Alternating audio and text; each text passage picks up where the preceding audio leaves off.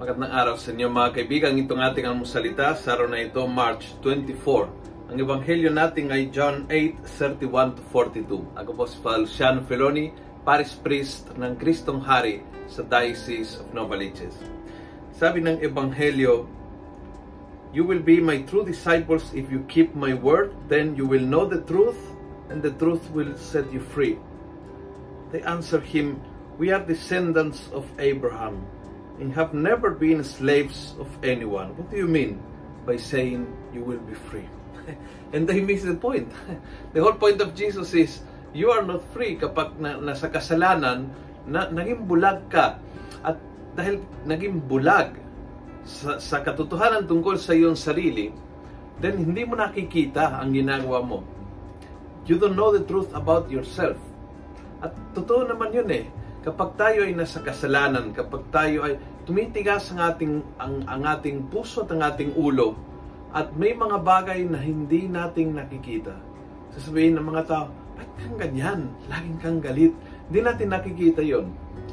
Nagbago ka. Irritable ka ngayon. Dati hindi ka ganyan. Hindi natin nakikita yon. May mga bagay na na ang ibang tao ay nakakakita from outside because it's very truth is very evident. And therefore nakikita but uh, tayo ay nagiging blind. Yun po yung nangyari sa mga kausap ng Panginoon. They were blind, blinded by sin. Hindi nila nakikita.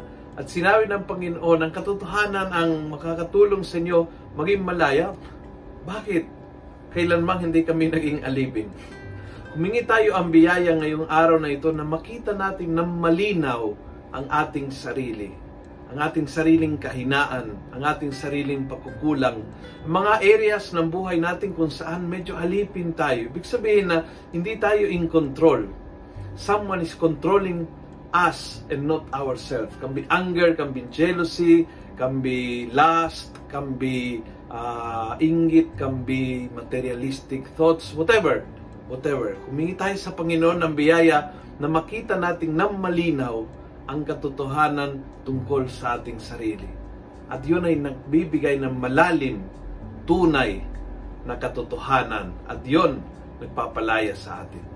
Kung nagustuhan mo ang video ito, pass it on. Punuin natin ng good news ang social media. Gawin natin viral, araw-araw ang salita ng Diyos. God bless.